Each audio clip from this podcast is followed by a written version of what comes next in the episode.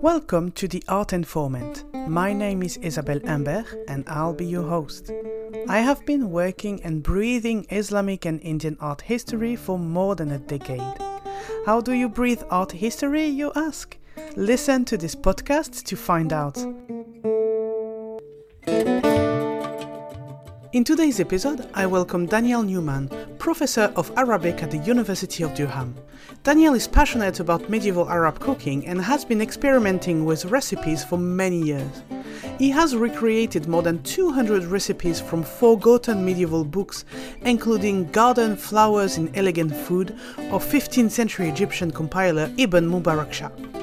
In the episode, we talk about the work of a translator, the importance of experimentation in the editing process, as well as many ingredients I had never heard of.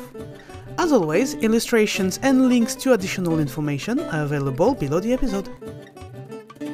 Daniel Newman, welcome to the Art Informant podcast. I am so happy to have you on the episode today. Uh, we are going to talk about uh, one of your many specialties, actually, but uh, this one I'm very excited about. We're going to talk about food and we're going to talk about medieval food. Um, you've been working on this topic for many years. Uh, you've published on that topic, and we're going to talk about that. You are preparing a publication to come next year as well on that very topic. So we have lots to discuss. Welcome, and let's jump right in. Thank you very much. Thank you for having me. My pleasure. So, all right, let's start with uh, a bit about you.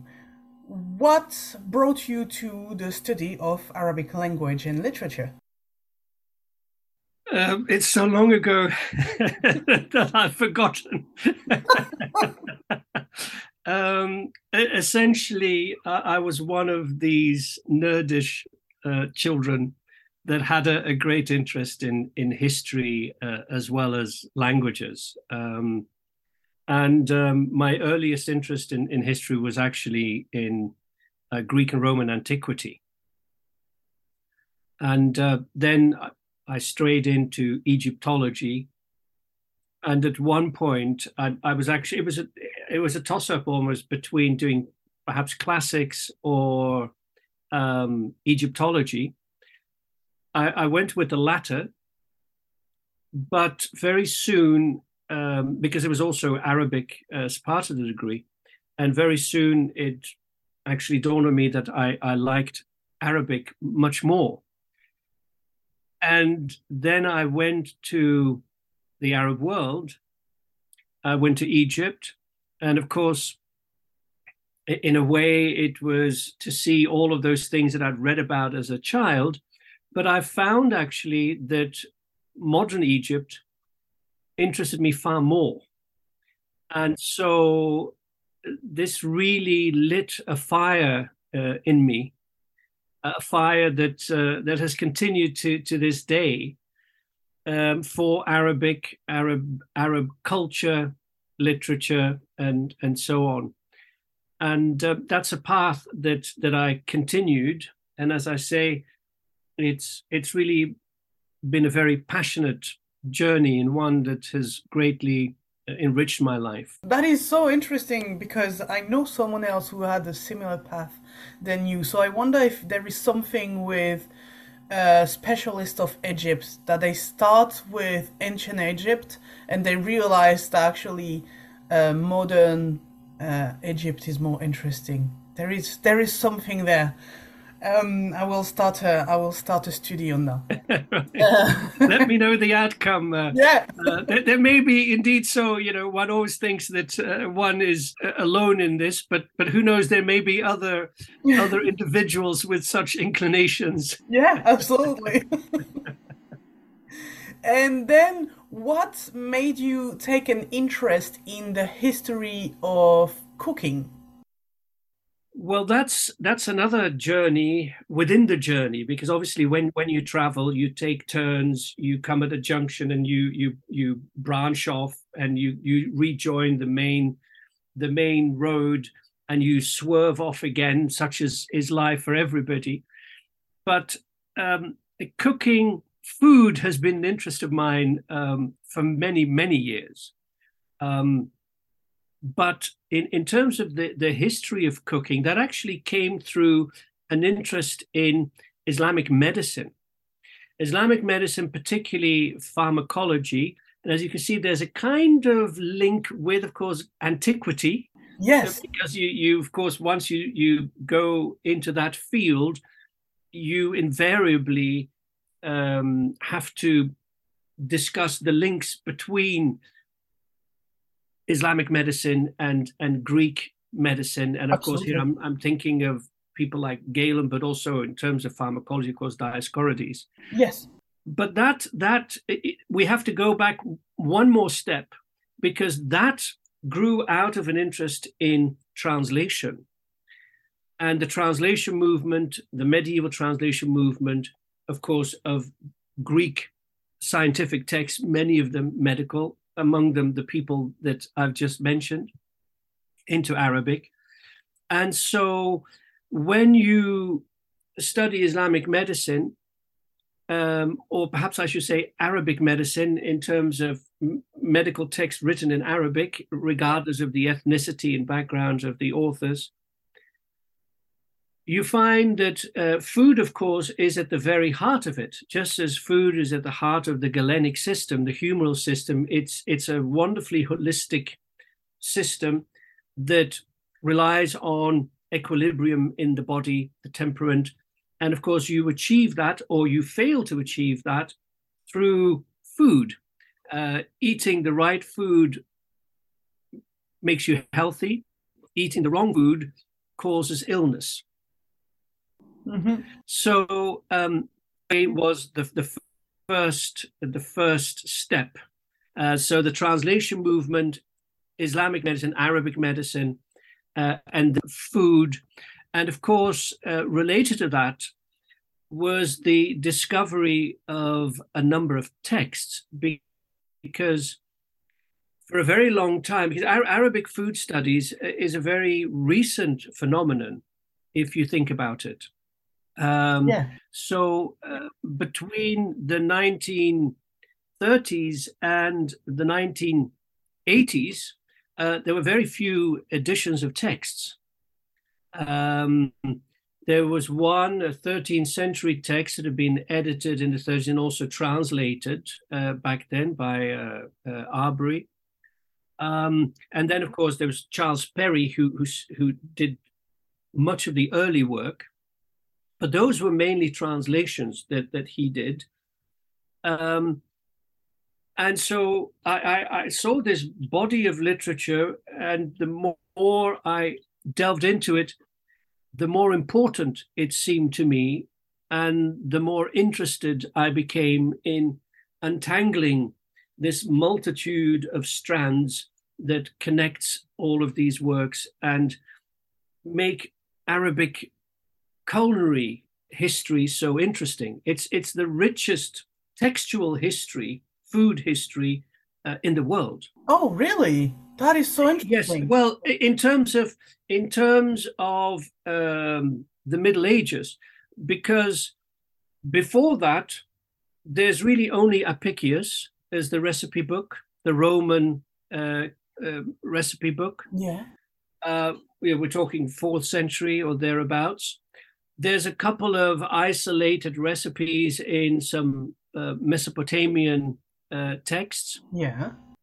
But in terms of, of recipes, I mean, the Arabic culinary tradition boasts well over 4,000 recipes. And so from the 9th century up until the 13th century, uh, it was only Arabic texts. There were only Arabic recipe collections. Oh, wow. Nobody else, of course, going by the evidence that we have, yeah. nobody else was producing recipe books. And then, of course, in the 13th century and beyond, then, of course, in Europe, we have collections, recipe collections that start, well, the early ones, of course, in Catalan. Mm-hmm. Uh, we have them in Italy, France, and then England, and, and so on and so forth. And uh, do you think that there is um, an influence in the practice of having recipe books between, of course, the I'm going to say Arab world, you know what I mean, uh, and then uh, Catalan, Sicily, and like France, because these regions were quite, at least south of France, these regions were connected through the Mediterranean Sea. So, do you think there is a there is an influence there? Yes, yes, absolutely. Um, and and you've forgotten to mention even Italy, as you know, the yes. Arabs ruled Sicily for a long time. Yeah, yeah, yeah. Exactly. Um, so it was actually a, a twin movement. Hmm. Um, there was um, uh, one road into Italy, and then another, of course, through the Iberian Peninsula. Yeah. Andalus, Muslim Spain. Um, so yes, and and the, there's a couple of things that I can mention in terms of that that influence.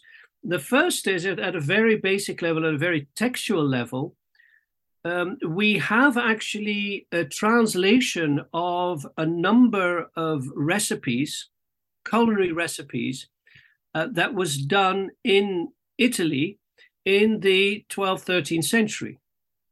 And the recipes uh, are cookery recipes included in an 11th century Arabic pharmacological encyclopedia written by a man, compiled by a man called Ibn Jazla. And so these recipes were translated in Italy into Latin. And afterwards, even in the 15th century, they were translated into German. Oh, wow. From that Latin uh, edition. Yeah, absolutely. Translation, I should say. And so it's clear that uh, we don't know, we know the name of the translator, a man called Jamboninus, but we don't really know why he selected those uh, recipes. Uh, but it shows something which is not mentioned enough, which is that there were there were very intensive exchanges between the Muslim and Christian worlds for a long time, the orthodoxy was of a, um, a, Muslim world that was very much isolated, xenophobic, and all of that. But in fact, there was a great deal of mobility. And um, uh, through trade, first and foremost, but there were cultural exchanges and so on and so forth. And of course, in Italy, you had at the court of Sicily, court of Frederick, uh, who, who himself uh, knew Arabic. Uh, we, of course, have the translation movement in Spain, where the uh, ruler took a particular interest in the translation of Arabic works into Latin and after, of course, into, into Castilian Spanish. So that's that's one very big um, I think, piece of evidence and a very convincing one. Unfortunately, we don't really know to what extent these recipes filtered through and what happened to those recipes in Italy. Uh, it may be that Jamboninus found part of this text. Also, the selection is quite haphazard. That pharmacological encyclopedia, which contains about 2,200 entries on average, depending on the manuscript, and of those entries, because of course it contains all the, you know, it's a, um, an encyclopedia, dictionary of materia medica, so the simples, um, but also culinary recipes, over 200 in total. And so Jamboninus, um, many of which actually can be found in some of the cookery uh, collections, uh, the recipe collections. Jamboninus had access to this to this manuscript, and as I said, for whatever reason, chose a number, presumably because those were the ones that interested him. We, will never know. Yeah, yeah. And then the other, I think, very important element here that one can mention, and this is not textual, this is in terms of taste and flavor. So if you look at the early collections that we just talked about, the early European collections, the flavors that, that you see in the recipes, the ingredients, are very, very similar to those we encounter in, Arabic culinary treatises. Um, and th- this this has caused some debate in the scholarly community because there, there are those who claim that no, in fact, um, the European cookery collections they don't really reflect an Arab culinary tradition, but rather uh, go back to a Roman tradition and even a Visigothic tradition. Um, I'm not part of that school because I don't believe that there's enough corroborative evidence. And a couple of things that I can mention here. One is that if we look at Apicius, for instance, uh, he uses a lot of spices, that's true, but he uses very few spices in comparison with the Arab cookery books. And for instance, 80% of Apicius' uh, uh, recipes contain pepper. And there are a few, it's true, he uses things like spikenard and so on, very, very unusual, um, but, but nowhere near the uh, quantities and proportions that we find in, in Arab culinary works. The other, I think, significant piece of evidence is, as I said, the the flavors, and I'm thinking here of um, things like the use of rose water. Mm-hmm. Yeah. Uh, the use of things like cloves and cinnamon, yeah. uh, which um, anybody who knows a little bit about the European culinary tradition knows that uh, at least up until the 17th century, um, these were the kinds of spices that were used sometimes in huge quantities um, in on, on, the tables of, of the elite. So I, I, think that as somebody also who has tasted uh, both traditions, a medieval Arab would definitely have had um, not a déjà vu, but a déjà goûté uh, impression if they had had something from um, 14th century France or, or England, because the, the, there would have been very similar flavors.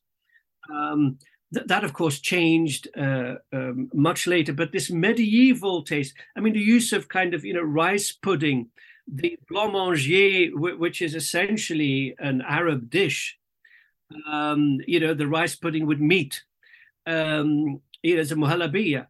So there, there's there's quite, I think, a, a, a, bit of evidence to point in the direction that the Arab influence uh, is quite significant on the early European cookery tradition. Wow, this is very interesting. I could talk about that for hours, but um, we're not going to talk about Europe today. Um, and interestingly, so you mentioned, of course, that food is linked to pharmacology. And is this also linked to aphrodisiacs? Because in 2014, you published a critical edition and a translation of the book of choice Sexual Stimulants and Sultan's Mixtures, which was written by Nasir al-Din Tusi, a Persian philosopher and scientist who died in 1274. Did you choose to go into Arab erotic literature for the same reason that you go into food? Is there a link between the two? Um, yes, yes, there is. Um, there, there is a, a, link between the two um, because within Islamic uh, medicine, uh, sexuality is in the category of the so called unnaturals, the non naturals. They divided the, uh, the, the system referred to those things that are natural, i.e., that take place in the body, um, you know, the the whole humoral system, mm-hmm. um, and then there are those elements that they refer to as being unnaturals or non-naturals, and they, they played a, an important part in physical health because food and drink, for instance, are part of those non-naturals. Yeah. Uh, as is, you know, uh, rest and movement, uh, you know, that kind of thing. So it's all the external factors, kind of. Exactly, exactly. And food and drink is in that group, but sexuality is also in that group. Um, it's it's under the heading of evacuation, which also includes bathing uh, as well. And so that took me to a very substantial body of literature um, that um, is also something that people are perhaps not aware of. There's a huge number of works that we can put in a category that we can call a very broad category of sexology, erotology, and erotica. So the, the last category also contains stories uh, that that um, uh, were no doubt meant for for titillation. But the link between food and, and aphrodisiacs is a very very strong one, and many of the medieval cookery books, the Arabic medieval cookery books, uh, contain recipes with um, an aphrodisiac slant, because many of the cookery books uh, are written, of course, again within this humoral system, and so uh, not every book discusses these things to the same degree, but there's always a reference to it. So uh, some of the recipes um, would be there purely for medical reasons. So, you know, this recipe is uh, for those who suffer from a cough, for instance. And those recipe books that contain this kind of medical information would almost invariably also contain recipes for for aphrodisiac dishes. So it's it's it's definitely there. But the book to which you're referring by uh, Siraddin Tusi, uh, that falls into the, the category of erotology in the sense that it gives a number of recipes, and I've also recreated some of those um, recipes and discusses ingredients, um, the aphrodisiac or anaphrodisiac properties of the various uh, simple medicines. And the reason I, I chose uh, Tusi from, as I said, quite a long list, we're talking about uh, some 140, 150 works uh, in, in that group. Yes, it's an extraordinary tradition. And the reason I chose Tusi is because his work stood out as this great astronomer who also wrote this book uh, commissioned by the ruler. And um, so it, it all fits together uh, because, as you know, back in those days, scientists were polymaths. Uh, they were engaged in everything. You had somebody who was a physician, uh, but think of uh, Ibn Sina, mm-hmm. Avicenna, for instance, a good example. Uh, if you remember his famous statement that of all the sciences that I that I am engaged in, you know, medicine is the one that it was almost like a, an afterthought. And so at Tusi, the fact that an astronomer produced this work um, stuck out to me and um, and so I, I, got hold of the uh, manuscript, well, several manuscripts, and I thought it might be interesting for um, another a broader readership to learn a little bit more about this fascinating literature. Absolutely. Coming back to cooking, which is is why we are here today. In 2020, you published uh, The Sultan's Feast, a 15th century Egyptian cookbook, and it is a critical edition and translation of the culinary treatise titled, and I will just give the translation, Flowers in the Garden of Elegant Food, written by Ibn Mubarak Shah, uh, who lived in Cairo between 1403 and 1458. First thing first, who was Ibn Mubarak Shah? Uh, was he a chef? Was he who was he? And why did he decide to write a cookbook, basically? Yeah, those are all very good questions. Very little is is actually known about uh, Ibn Mubarak uh, Shah. Um, he's one of those um, minor literary figures of of whom there are many in uh, cultural and literary histories not just in Arabic, but in, in other languages as well. You know, people who are world famous in their local context, but are then completely forgotten for a number of reasons. So, what we do know is that he was a scholar. He was also a poet. He was a part of a, a group of poets.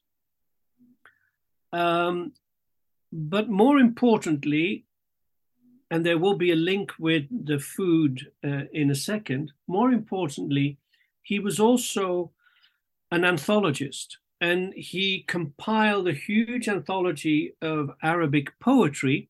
And in so doing, we should all be eternally grateful to him because in his collection, some of the uh, poems by other poets, mm-hmm. particularly Andalusian ones, that have been lost since then, were preserved thanks to his anthology. His anthology, which uh, is still in manuscript form, it's currently held in Istanbul. But so it's it, that that's his magnum opus, so to speak. Yeah. Uh, other than that, uh, there isn't really much to say about him. Uh, contemporaries refer to the fact that he was a man of great scholarly, great and wide scholarly interests. Uh, but these are things that, frankly, we can't really judge because there's not enough uh, in our outputs uh, for us to make any considered judgment on that. When it comes to the second question, uh, was was he a chef? Mm-hmm. No, he wasn't a chef. Um, and then that, of course, raises the question: Why did he write a cookery book? Why did he write a cookbook? Well, we have some uh, idea uh, about that. Um, at a very basic level, I think we can say that it was a, um, a recipe book intended to be a recipe book of the recipes that uh, he enjoyed eating at home. Why not? and um, there are some references to support that. So, for instance, he refers to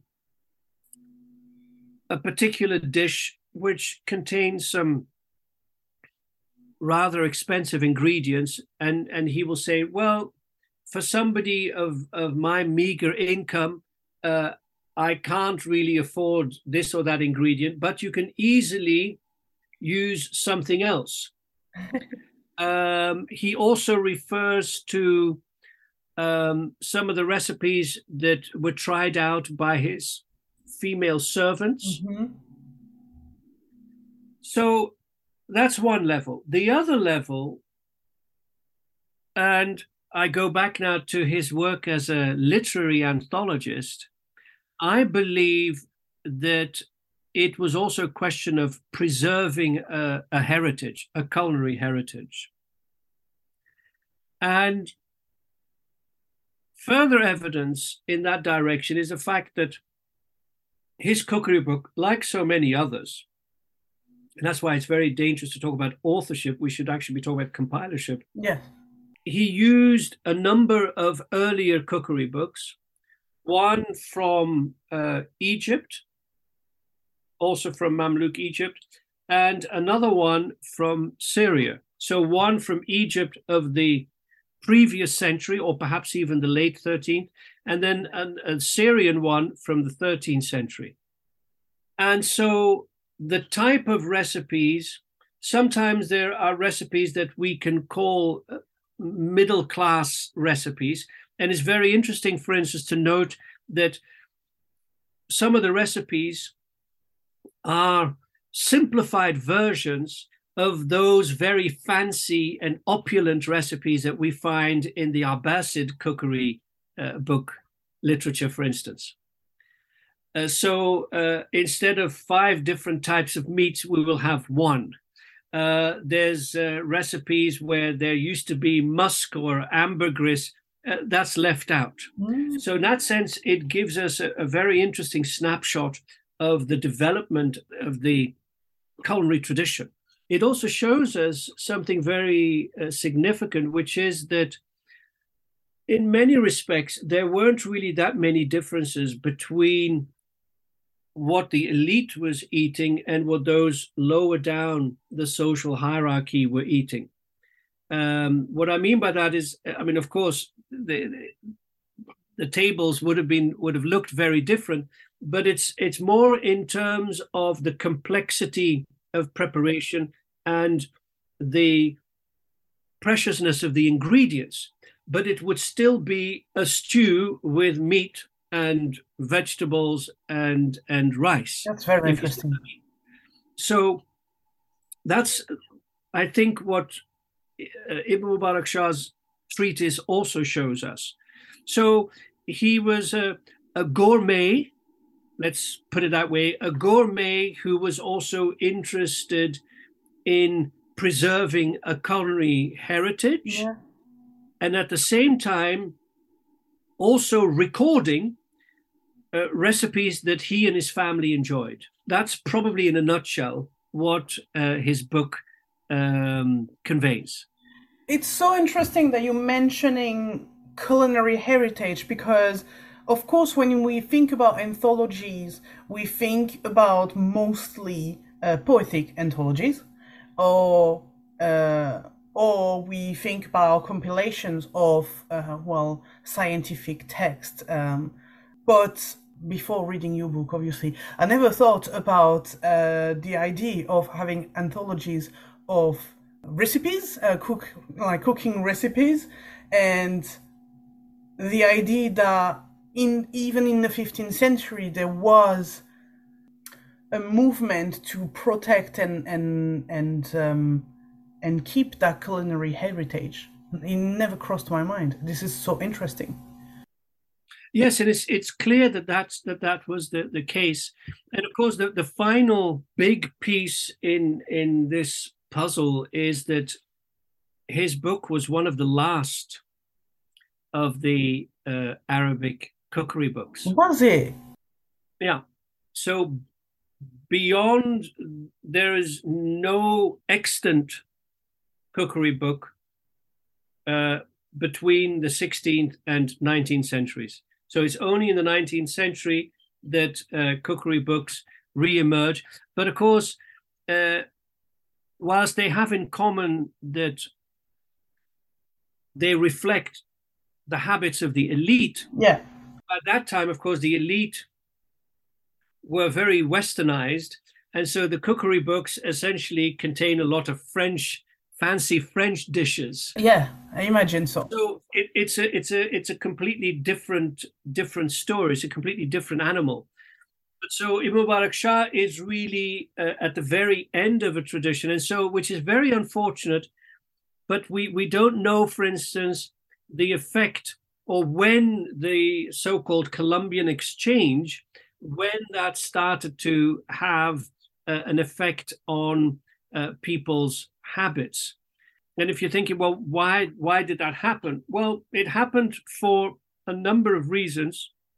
Even by the time Ibn Mubarak Shah was writing, these very opulent courts and rich patrons, uh, that tradition uh, wasn't there anymore. Mm. Uh, the, the, the political situation of, of the Muslim world by that time had changed dramatically. But more importantly, they, there was a shift not just in, in political power, but also in culinary and cultural power, with, of course, um, the rise of the Ottoman Empire. Exactly. That's what I was thinking about. Uh, maybe Exactly. the 15, 15 16 might have changed the, the landscape so so deeply that this tradition would have kind of like disappear. And that was my next question actually. Is there obviously we don't have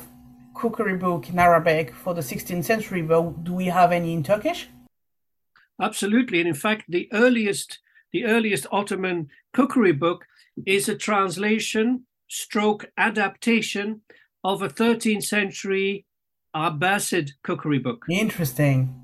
Yeah, and so, but the Turks, of course, the Ottoman Turks, they uh, greatly expanded uh, the culinary arsenal, yes Um, but yes, it was also rooted in in the Arabic medieval tradition, added, of course, with Turkic elements. Yes. And Turkic elements um, originally coming from Central Asia, the importance of, of pasta, the for instance, the stuffing and, and that sort of thing. Um, but yes, so it was the it was in Ottoman Turkey that we have a new center, a new court, uh, and of course we're very fortunate that there are uh, a number of very detailed records of the various banquets held by Ottoman sultans and so on. But, but that, of course, is, is another story. Yes, absolutely. But that's the great thing with Ottoman Turkeys, is the, the amount of archives.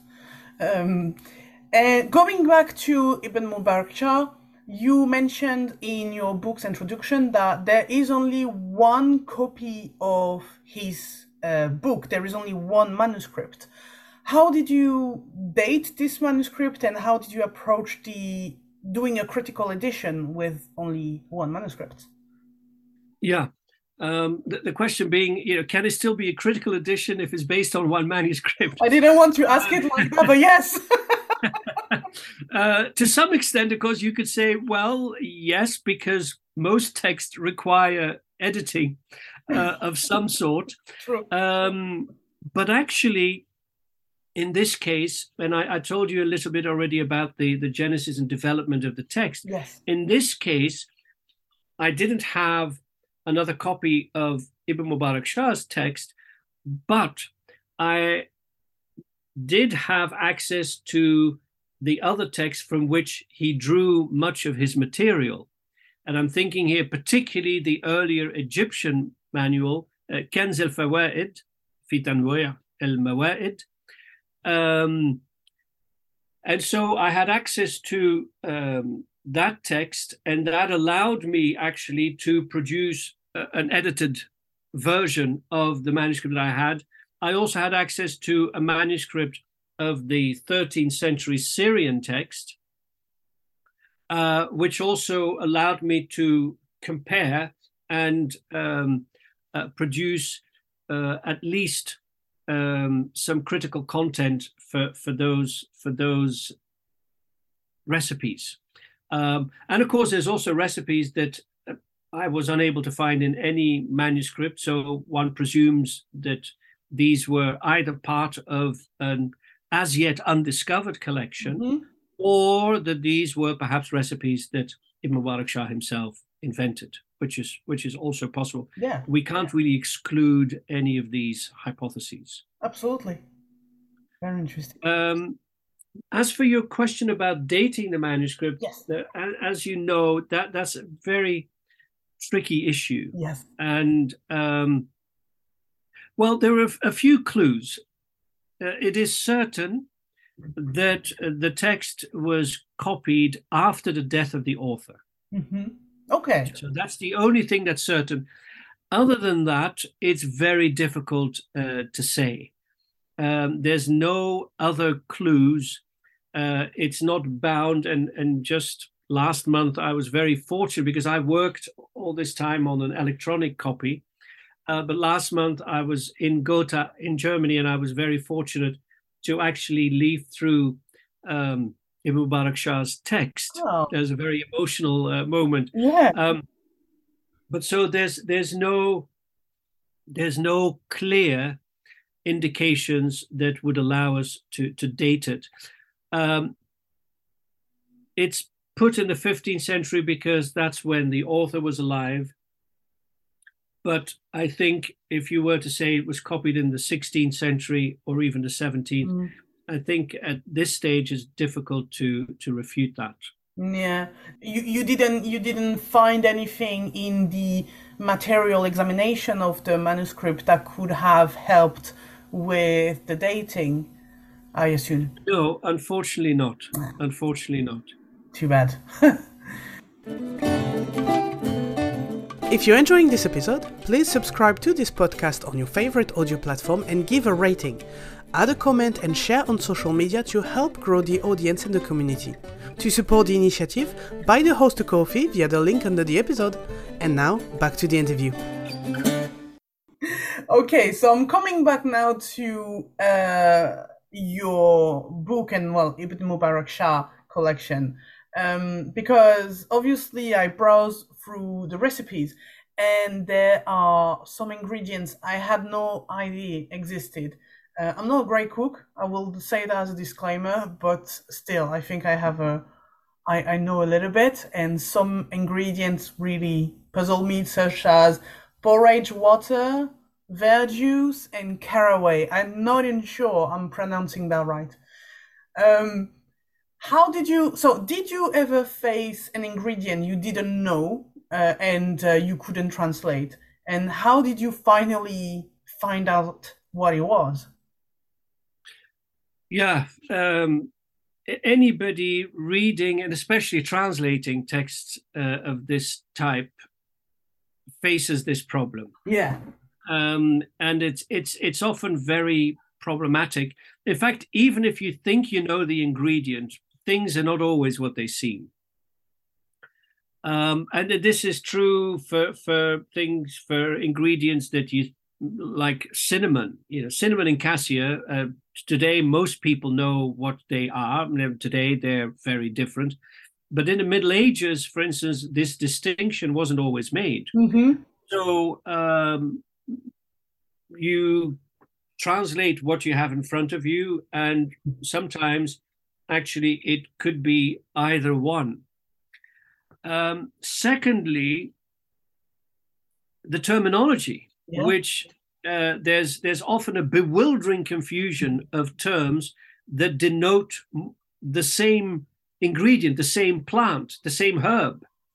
Um, on top of that, so on top of this kind of terminological uh, confusion, there's also the uh, element of regional variation Yes. uh, as you know, um, Western Arabic used its own terms, um, and still today, uh, you know, this is true, especially actually for ingredients. You know, certain vegetables, fruits, which have different names uh, today, still, uh, depending on which which Arab uh, country you, you find yourself. Yes. So there's there's really a lot to to contend with, and then finally, um, and this is really to put everybody on guard, uh, not to jump to conclusions. Even uh, uh, let's say a plant like celery, the celery of today that we we buy at Sainsbury's isn't necessarily the same as Yeah. celery that was used in the 11th century. So, you know, already you're starting at a disadvantage if you think about it. Um, and and then uh, to make things even more interesting, or rather depressingly interesting, uh, is the fact that some plants, of course, have died out. And the most famous case, of course, is that of Silphion, or in Dioscorides and Silphium to the, the, the Romans. It's a kind of fennel plant okay. um, uh, in Apicius's uh, recipe book, it's used quite often. Uh, but they, they loved it so much that they ate it out of existence. So, so we so Wow. when when you have when you have an author talking about well this plant looks like this one Yeah. uh, and you have no basis of comparison, that of course makes things uh, makes things very uh, difficult. Yeah. Fortunately, we have lexicographical works, uh, but these often cause even more confusion uh, than they, uh, or cause or raise even more questions than they answer, because descriptions um, can, as you imagine, often be vague, Yes. uh, ambiguous, or, or just plain wrong where uh, somebody quotes exactly somebody quotes this plant is exactly like this one simply because so and so said so but so and so made a spelling mistake and and the the error is perpetuated this is brilliant. uh, so so it's it's really um, a, a fascinating journey um, and i mean it's it's no exaggeration that sometimes i i can be agonizing over a term uh, for for a week So how Uh, do you, how do you go past the this this agony? How do you finally well, I, I would assume there is also a choice to be made at some point. Like, so how do you make that choice and say, okay, this word means this? Um, with great difficulty and trepidation is, is, the answer, but but you're right. Um, how do I proceed? Well, I I look at um, the relevant literature, and as I said, fortunately, we have pharmacological literature, we have um, agricultural manuals, uh, which also contain some very vital information, medical works, mm-hmm. uh, another huge source. Um, and then it's uh, a question of taking the one and you're absolutely right. At some point, you have to make a choice, and I, um, I completely own that choice once I've made it. Uh, the one that to me seems the most likely. Mm-hmm. Um, and uh, I will then also give the um, technical name, but often even there I have to give several because mm. once again we don't know which variety yeah. Uh, uh was was used. Yeah. Um, so yes, so it's it's really uh, looking for as as many references as one can find and then looking also at the period yeah. in which the book was written the region in which it was written so for instance if i'm looking at an andalusian text i will look at andalusian medical works and, and pharmacological works that makes sense if it's in the near east then of course it's the old classics uh, ibn sina al-razi samarkandi uh, Ibn Jazla, and so on and so forth. Um, and then, of course, there's also the fact that once you've identified a particular ingredient, mm-hmm. you don't always know which part of, for instance, the plant they would have used. Of course. Oh my God. Yeah. So uh, sometimes there's a different name for different bits of the plant. So yeah. for the roots or the leaves. Uh, but I mentioned celery. Celery is a good example. They would never have used the stalks, only the leaves, because their celery were, would have been much more bitter. Oh, than, interesting. Oh, so, yeah, of course, that makes sense. So it's it's really walking a, a, a tightrope. Yeah. Um, in terms of where I've not been able to translate, um, there's one that springs to mind, and that's a citrus fruit. Um, and citrus fruit, I don't know whether you're aware of this, are notoriously difficult to identify because they get easily crossed and they easily transmutate in different varieties. Oh no, I didn't know that. So it's very difficult. And yeah. um, I'm thinking now of a, a particular citrus fruit, fruit called the Zanbour, uh, which is mentioned in uh, uh, Andalusian uh, manuals.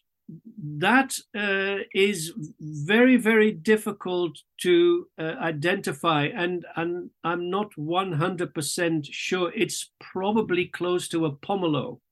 Okay.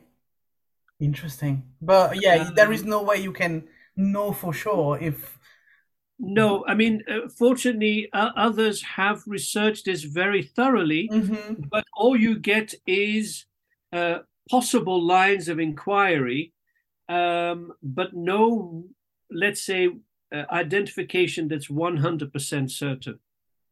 Yeah, that's so interesting. And that actually leads me to a question that I was planning to ask later, but I'll ask it now. Um, because you have a website, uh, which is eatlikeasultan.com, and you have a, an Instagram page, which is at medieval underscore Arab underscore cooking, where you post uh, and you share recreations of medieval recipes. Um, did you experiment, and I assume you did, did you experiment with Ibn Mubarak Shah uh, recipes? And did experimentation helped you in translating those words that and those ingredients that you didn't necessarily know? Uh, oh, oh, yes, it uh, not only has it been great fun and yeah, um, imagine doing this for, for, for, for many years now but it has been very very helpful not so much in terms of the ingredients, Yeah. but in terms of um, methodology. Mm-hmm. And even it, it has helped me understand the recipe and often correct the recipe. Because, uh, and this leads me to probably the biggest problem that faces anybody who wishes to recreate um, medieval dishes the lack of measurements. Yes, that uh, that was one of my questions actually. Yeah, how do you recreate this type of recipes? And also, uh, some of the recipes are very short, some are very vague. There is no measurement. So how how just how? Yeah. Well, uh, yes, and the, sometimes the, the the the measures are you know a pound, and then that we can go into that. You know, the the use of of uh, the word pound is is ratl, Mhm. but uh, guess what? Depending on the time, depending on the region, these terms could actually refer to different measures. This is a So that, that's another, a whole other uh, kettle of fish uh, to stay in our culinary terminology uh, that that we we don't really want to start stirring it. But uh, the easy answer, the obvious answer, is really through trial and error. Mm, Now, one of the things, of course, that you learn as you recreate is you learn to uh, identify the palate.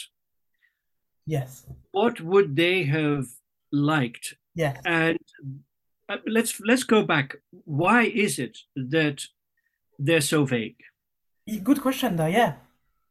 And there's there's a couple of things that need to be said about that. Well, firstly, the recipes uh, tended to be written for chefs, for people cooking, whether it's the servants in some household or whether it's a colleague. And so, just as today, if I give you a recipe, I will write out everything Yeah. because we're we're we're not chefs, and you know you need specific measures. Mhm. However, if two chefs exchange recipes, there are a lot of things that are left out because, for, for instance, when it says make a dough, the chef is supposed to know that you need flour, water, and possibly yeast. Yes. If you're an if you're a lay person, and it says dough, yeah, but what? Or it says uh, dough using flour uh, and yeast Mhm. you're supposed to know that the water is missing, but to the chef, that's not a problem. Yes. The other reason, actually, is a, is a much more prosaic one, which is that perhaps the compilers wanted to keep some of the recipe a secret. And so perhaps we can imagine that there was, in some cases, a reason why the information wasn't specific in order to retain uh, some control, if you will, over the recipe. So I'm going to write out the recipe, but I'm not going to give too much because I still want to be the person that they come to if they want to make a certain recipe. It's just a thought, wow. but it makes sense to me in a way. Um, this book was uh, was written for chefs or people cooking, which makes complete sense. Given the fact that today we have only one copy of this text in existence, what was the diffusion of this book? How how this recipe? How was it disseminated? Yes, thank you. I was looking for that word. Thank you. How was it disseminated? Um, well, that that's an excellent question. Um, some some cookery books uh, were copied multiple times, and multiple manuscripts are still in existence. yes, but not this one. That's what. No, and and many many uh, are only available in one in one copy. Yeah. Now, the reason for that is again a very obvious one. Uh, these would have been used in a kitchen, and a kitchen environment, of course, is not conducive to preservation of manuscripts. Makes sense. Yeah, That's one absolutely. thing. That's one thing. The other thing is that um, I don't believe that necessarily the entire collections would have circulated, Mm. and that perhaps there would have been abridgments. Say, for instance, the chapter on sweets would have been circulated at need. And we have a little bit of evidence of, uh, in that direction. Uh, in the 19th century, for instance, um, the Moroccan Sultan sent some of his cooks, who happened to be all female, incidentally, female slaves, to uh, Tetuan uh, in order to to learn how to make certain sweets. So you can imagine, for instance, that those ladies would come back with a chapter on sweets, not necessarily the entire text. That makes sense. So, one, the environment in which the manuscripts were used, and two, the fact that manuscripts perhaps were not intended to be disseminated in their entirety all the time. Yeah, that makes complete sense, actually. Yeah. And the third reason is that it would not have been considered worthy of preservation. Just as today, you know, somebody has a recipe book, okay, you know, um, when I die, my recipe book, you know, it, mm-hmm. it dies with me. Um, it wasn't deemed important enough, although there are some exceptions, because in the case of the uh, 13th century uh, cookery book from Baghdad, yeah. Uh, which is also the only one of which we have an autograph manuscript, so written by the author himself. Wow. Uh, that particular text was translated, it's the one that was translated and adapted by that Ottoman chef. Yes. And a, uh, a very elaborate, very expensive copy of that Arabic text was made for an Ottoman sultan. Oh, fascinating.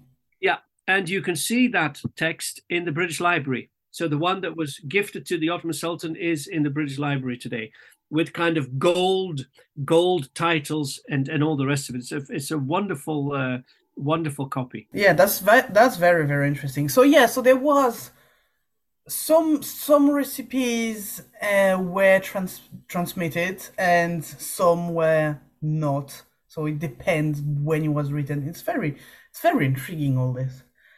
Another thing that I'd like to add here mm-hmm. is the fact that, and I go back to my earlier point of mobility and contact. Yes. Is that these texts clearly traveled. Yeah. From the Western uh, to the Eastern Muslim world and vice versa. Mm-hmm. And we have, for instance, one of the Andalusian texts which uh, was copied in the late 18th century in Syria. Oh wow! Yeah. So they they they once again, uh, when people travel, they take their food with them. Yes. Uh, just as, for instance, we find in 16th uh, century Rome, we find a lot of Andalusian dishes, including couscous.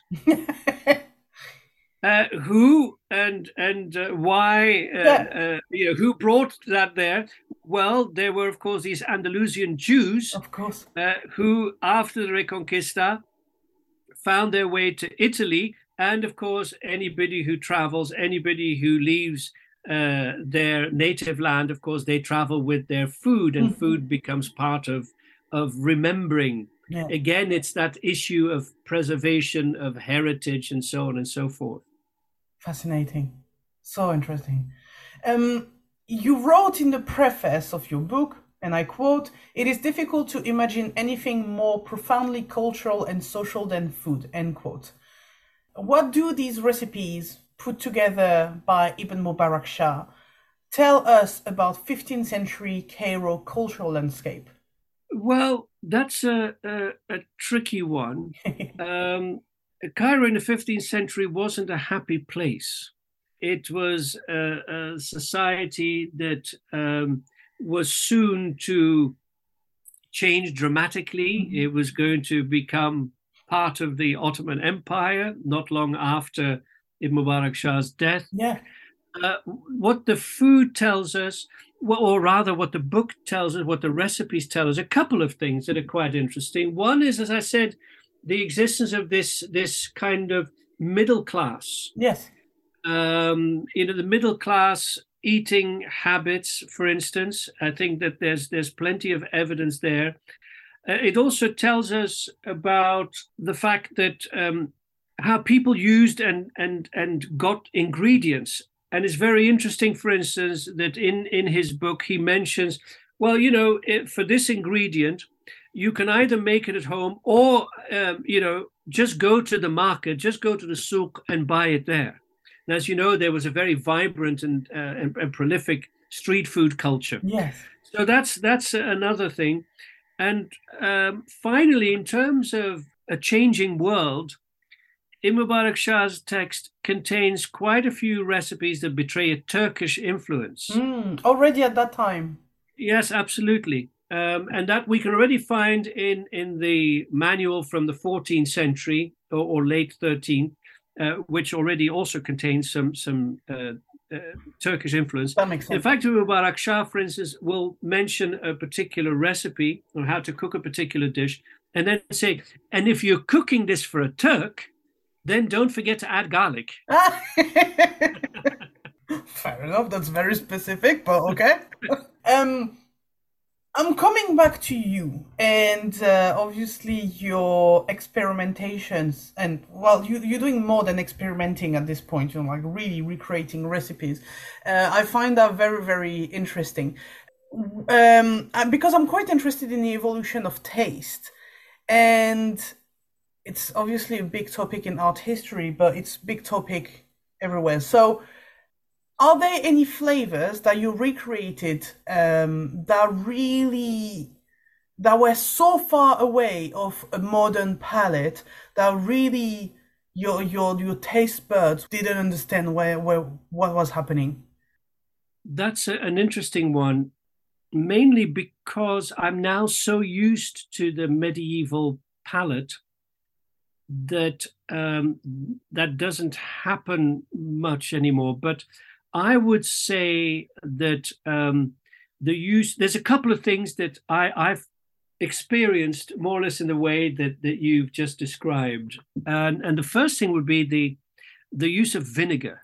Yeah, looking at your your recipes, everything seems pickled. Yeah, uh, that, well, there's a lot of pickling going on, but there's there's vinegar is is used in so many recipes, and, and that was something that that was quite difficult. But and this is a good example of what, something we talked about earlier. Um, there's a very famous uh, dish called uh, sikbaj, which is a vinegar stew, a vinegar beef stew, and um, when I first made it, I, I honestly didn't really like it. it was just too sour for me. Yeah, even in the name. It, yeah, yeah. yeah. but once again, it's about projecting your own preference and um, using modern ingredients. Yeah. Because of course, you know, uh, we use normal vinegar. Yeah. On the other hand, you find that uh, they made a lot of different types of vinegar. Of course. And so, not that long ago, I recreated the sikbaj, this time with another kind of vinegar, also medieval vinegar. Mm-hmm. And lo and behold, it still had a slightly sour edge to it, but it was absolutely delicious. Oh, did you make your own vinegar then? Yeah, of course. of course you did. Stupid question. um, the other things in terms of the spices that really I think um, are quite disconcerting are things like spikenard, uh, asafoetida. Um, those are kind of very pungent, very strong spices um, that take some getting used to. They're very nice, very pleasant. Oh yeah, okay. Sorry, I, I went because I'm I'm not British. Uh, so I went on on um, dictionary to translate what spikenard is, and um, that actually didn't help. so I don't know what that is. Yes, it's it's uh, it's not used very much at all, um, and and I think some people might also be somewhat taken aback by the use of sumac, yeah. uh, which uh, recently that's kind of making a comeback and I think that's another thing for many people today who are exposed to many exotic and foreign cuisines. Mm-hmm. I think that the alienation will be much reduced Yeah. in comparison with, say, people from 50 years ago. I think if they were to eat one of these medieval dishes, uh, that would be so alien and, and, and the flavors would be so unusual Yeah. that, that it, it might, in fact, be a little bit too much for the, for the taste buds to, to handle. And of course, the other thing that uh, the palate needs to get used to the quantities of these spices. Yeah. I mean, when they say a handful, I mean it's a handful. Talking about because we didn't finish our measurements thing, so True. it really is trial and error and carefully recording how much is used in each iteration, um, and of course the final block in in the the, the house is these recipes. We have no indication for how many people they were made. Oh, that is such a good point. Yeah. That's something that nobody seems to mention. But uh, once once you start cooking this, you, you think because they will um, they will have made a whole lamb, and of course the, it's huge quantities. So one wonders whether these huge quantities, which is considered to be a hallmark of this ki- kind of cuisine, Mhm. whether these huge quantities cannot, in part at least, be ascribed to the sheer volume of the other ingredients. Yeah. I don't know, but but it's it's something that I think needs to be taken into account a little bit more than it has been. No, absolutely, absolutely. It's it's not specified any in any recipe if it's like for four people or eighteen. So yeah, no, that's that is a really good point. Um, for someone who would get their hands on your book, uh, The Sultan's Feast, and uh, would want to try uh, recreating a recipe, where would they start? Which which um, which recipe would they recreate? Um, I think, um, or I would recommend Mm-hmm. one of the stews, and there there are many, of course. Yes. One of the stews, possibly a fruity one. Uh, one made with uh, lemons or uh, uh, oranges, sour oranges. Um, not only because they constitute the majority, stews constitute a majority of the dishes, Mhm. but also because they will contain all of the or most of the ingredients that give you a very good idea of the of the medieval palate. So, and finally, a very practical point: uh, these are also um, quite easy to do, Yes. relatively easy to do. Yeah. Yeah, there is one here. I have the, the book in front of me. Uh, lemon stew uh, for two chickens. Yeah. Uh, yeah, I'm not going to read the recipe, but for people, it's page 29 of the book. So go check this one. And uh, yeah, there is some rose water in there, some mint, some. Uh, yeah, it, it, it really sounds amazing, actually. Might try it. I'll let you know how that goes. when my kitchen explodes. Um, one question that I must ask, because um, I am an art historian, and this is the Art Informant podcast, so I, I have to ask at least one question about art history and iconography. Um, on your website, you use uh, illustration from the Kitab al Diriyak, uh, which is Arabic translation of uh, Galen. Galen? How do you say it in English? Galen, Galen. Galen, thank you. Uh, and you use especially the, the oldest copy, which is uh, from the extreme end of the 12th century. Uh, and you use other iconography as well. But the question is Did iconography in Arab and Persian painting help your understanding of cooking practices, and especially regarding use of ingredients or cooking techniques? Um, well, yes, I'm I'm a I'm a huge fan and collector of of manuscripts, and uh, besides the, the the one that you mentioned, um, one of my favorites is also one of the manuscripts, one of the many copies of El Qazwini's Wonders of Creation, Ajaib al Makhluqat. Yes.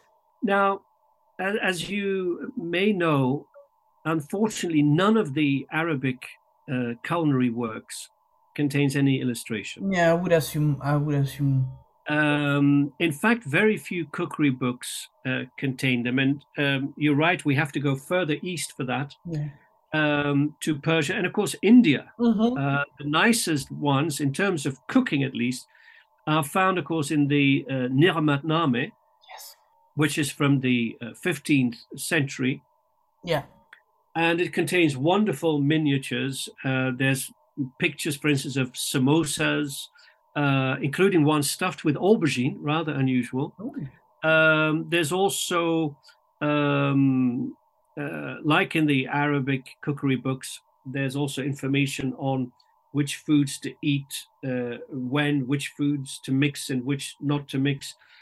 Um, now, other um, Persian uh, texts um, contain scenes that involve food Mhm. and uh, cooking. But to be honest, um, I've not really been able to use those in terms of gaining an insight into how the Arabic recipes uh, would have been made. It is it is interesting nonetheless uh, um, in terms of preparation, for instance, um, the the kinds of of, of fires Mhm. that they use. Mhm. Um, so to get an idea, so it uh, um, pictorial Yes. representation of what is described in the Arabic uh, cookery books. But in terms of the, the dishes, and of course, food um, uh, and the way it's presented, there's also the, the, the manuscript also held in um, the uh, French National Library of the Maqamat, Yeah, of course. Yes. Yeah. Uh, which uh, has wonderful is- illustrations, and often there's also food that's being served. But the the, the illustrations, since food isn't the focus, except in the Ni'matnama, of course, the Yeah. food is the focus, but they're very small, and all you can see is things that look like cakes and so on. So it's not really, I have to say, um, these illustrations haven't haven't been useful in terms of the recreation of the of, of the dishes. That makes sense. Yeah, they're not uh, they're not um, specific enough for you to use No, them no, as, no. Uh, as as as source. Really, that makes sense. And so you identified a new recipe collection. How did you identify this collection? Yes, that that was a, a- a very exciting moment. Um, I identified this this collection uh, while I was doing research uh, for for the uh, the book we've we've been talking about, and it's um, it's a text that's called uh, Tasanif el At'ima, which translates as categories of foods, um, and it's part of a collection that's held at the Wellcome Library in London. Um, it's uh, about 60, well, in fact, 64 to be exact, folios. And so I was at first very surprised that it hadn't previously been identified as a culinary treatise. Um, it's part of a collection that also includes a work on, on simple medicines uh, by uh, an Andalusian author called Abul Salt, who was not, however, the author of the cookbook. And I think that's the reason it may have eluded detection, since the beginning of the book is uh, very much that of a, a pharmacological work, a pharmacopoeia. And it starts with a description of simple drugs and their properties and, and so on. And it's only after you get through that that the text then clearly becomes a, a recipe uh, collection. And the reason I suspected that there might be recipes in that same collection was one, the title, but more importantly, it was related to the work that I've been doing on that 11th century pharmacological encyclopedia that I mentioned earlier by Ibn Jazla. And which, as I said, also contains a lot of culinary recipes. Now, I've completed the edition of the text, and um, in draft, about three quarters of the translation is done. Oh, that's exciting. Now, this is a very intriguing text. Now, the, the origin of the text is unknown. Uh, it's undated, of course. Of course. Uh, it's anonymous, of course. of course. And in the catalogue that was uh, done in, I believe, the 60s uh, by uh, Iskandar is tentatively dated to the 18th century. Oh, wow. That's 18th century. That's quite late. 18, that's quite late. Yeah. Now, there's nothing really to suggest that that is the case. Yeah. Uh, but the text itself is definitely earlier, and I'll try to explain why. Incidentally, uh, there's uh, about uh, six other uh, works in that collection. So there's a simple uh, drugs. there's also a little text on um, herbs used against warts. There's a little text on the colors of foodstuffs. Um, there's um, um uh, a little text on uh, types of food and their harmful qualities, you know, that kind of thing. Mm-hmm. Now, the only factual clue is that the manuscript was produced, must have been produced in the Islamic West because it's written in the Maghribi script. Yeah, okay. Um, however, in in the Sultan's Feast, I tentatively put it in the 13th century, but I, I am now convinced that it is actually much older. Mm-hmm. And uh, the reason for that is based on my comparison of the recipes with those of the existing Arab culinary works. And so there's a commonality with other early manuals. In fact, it has a lot in common with the earliest Abbasid collections. Interesting. Um, and this is true in the types of recipes which, after the 13th century, 13th century, we no longer encounter. Mm-hmm. And there's also linguistic evidence. For instance, the high incidence of uh, Persian borrowings.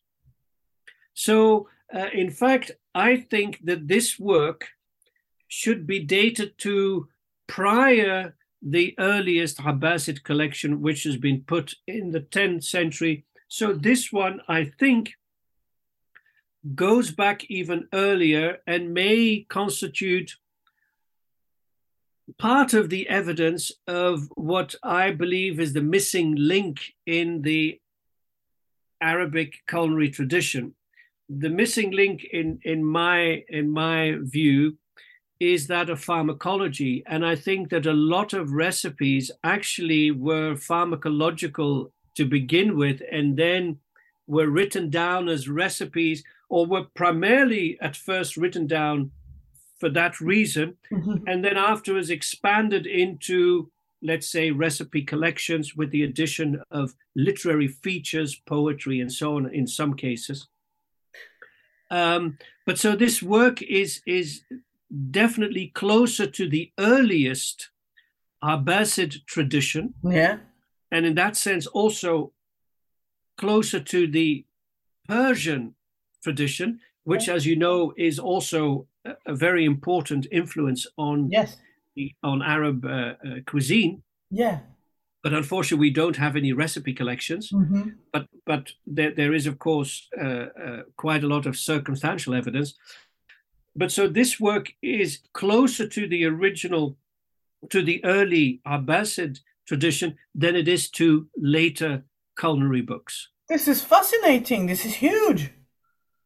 Um, yes, in, indeed, and the uh, it's also interesting that it's very neatly structured. Yeah. So it has about sixteen or seventeen chapters, and uh, very closely related to the divisions that we find in some of the cookery books. It also starts with uh, the things that a cook needs to know, which is a classic in, in many cookery books. We have this as a first chapter, mm-hmm. followed by bread, another another kind of typical um, second chapter or, or first real chapter in the cookery books, and then it moves on to meats. There's a, a separate chapter on condiments. Yeah. Uh, separate chapters on various related dishes, um, on types of stews, um, uh, sweets, also a separate um, a separate uh, chapter, and then we have uh, several chapters devoted to various types of beverages. So it's it's a it's a very well structured uh, cookery book what I said about it being closer to the original, to the early Abbasid mm-hmm. tradition, to me, of course, there is very little doubt that this particular collection was originally composed in the East and then copied and made its way yeah. to the Islamic West where it was copied. This in, this in and of itself is also interesting, and we have plenty of evidence that such exchanges took place because El Andalus, of course, in Muslim Spain, mm-hmm. uh, uh, rulers were very much enamored with the East, which was seen as a center of sophistication. Well, you'll have to come back on the podcast then uh, when this is published. We'll have to talk about with that. Pleasure, with pleasure. um, okay. Finally, what other project are you currently working on? Uh, what can we expect from you in, well, let's say 2023, for instance? Um, well, um, there's a, a, translation of uh, of an Andalusian or Tuniso Andalusian uh, book that's going to come out in, in the new year. Ah. Um, and then, of course, the um, categories of food mm-hmm. that we discussed, yes. Um, the edition and translation of that. And then also, I'm hoping to finish that uh, in 2023. I don't know whether that will be possible, but a book of medieval recipes for the modern cook. So uh, with with all of the detailed recipes that were used for the recreations, yeah. and so that would allow people to experiment with these wonderful recipes at home. And so they would be drawn from across all of the uh, medieval Arabic cookery books. So, kind of a coffee table book, uh, including uh, a selection of, of recipes from all of the cookery books. Uh, so, uh, over a period of, of uh, six centuries almost. That is amazing! I can't wait. I genuinely can't wait. I will definitely get that book and uh, try my luck with with Arab cooking. This is amazing. Hopefully, you will come back for a part two on this podcast when that book uh, comes out and we can talk about the sixth century of Arab cooking. This is generally exciting. Yeah, and and so obviously that's a work in progress. Yes. Because it's is so you can you can follow the the recipes on on both the Instagram and the uh, the blog, um, and so it's it's really something that uh, is organic, um, but uh, you know uh, if we put the blog and the uh, Instagram account together, um, there's probably already something like well over 200 dishes or 200 recipes that have been recreated from and not just not just dishes but also beverages um, yeah. uh, pickled condiments uh, even even uh, bread and um, uh, incense uh, even medieval incense. Oh, uh, yes, we uh, have also recreated that. Wow! Yeah, I uh, obviously I checked your website, but I didn't see the incense. That's very interesting. For the audience, of course, I will put all the links below the episode. Um. Okay. Hardest question for last. If you had to pick only one, what would be your favorite dish from 15th century Egypt? Well, can I cheat just a little bit and take one main course and one sweet? yes, you can. Um, for the main course, I would say um, the multi fruit chicken stew. Yeah.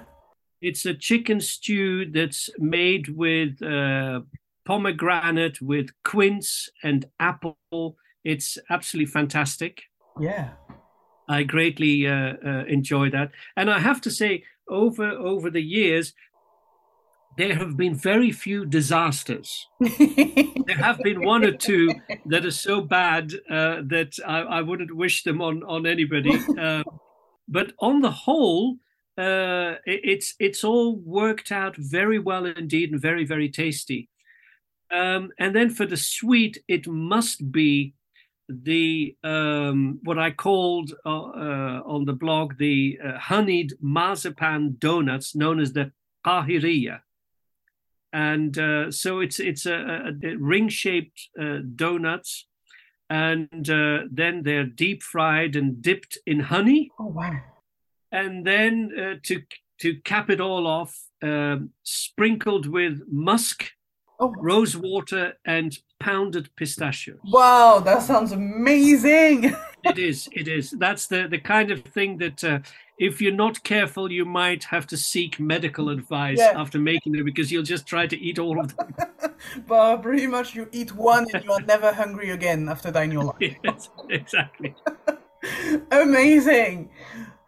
Daniel, thank you so much for coming today on the episode of The Art Informant. I had such a great time uh, learning about uh, Arab cooking, uh, translations of medieval text, and obviously all the recipes that you've been recreating through the years. I'm not gonna lie, I'm a bit hungry right now, but it was really worth it. So thank you so much. My pleasure. My pleasure.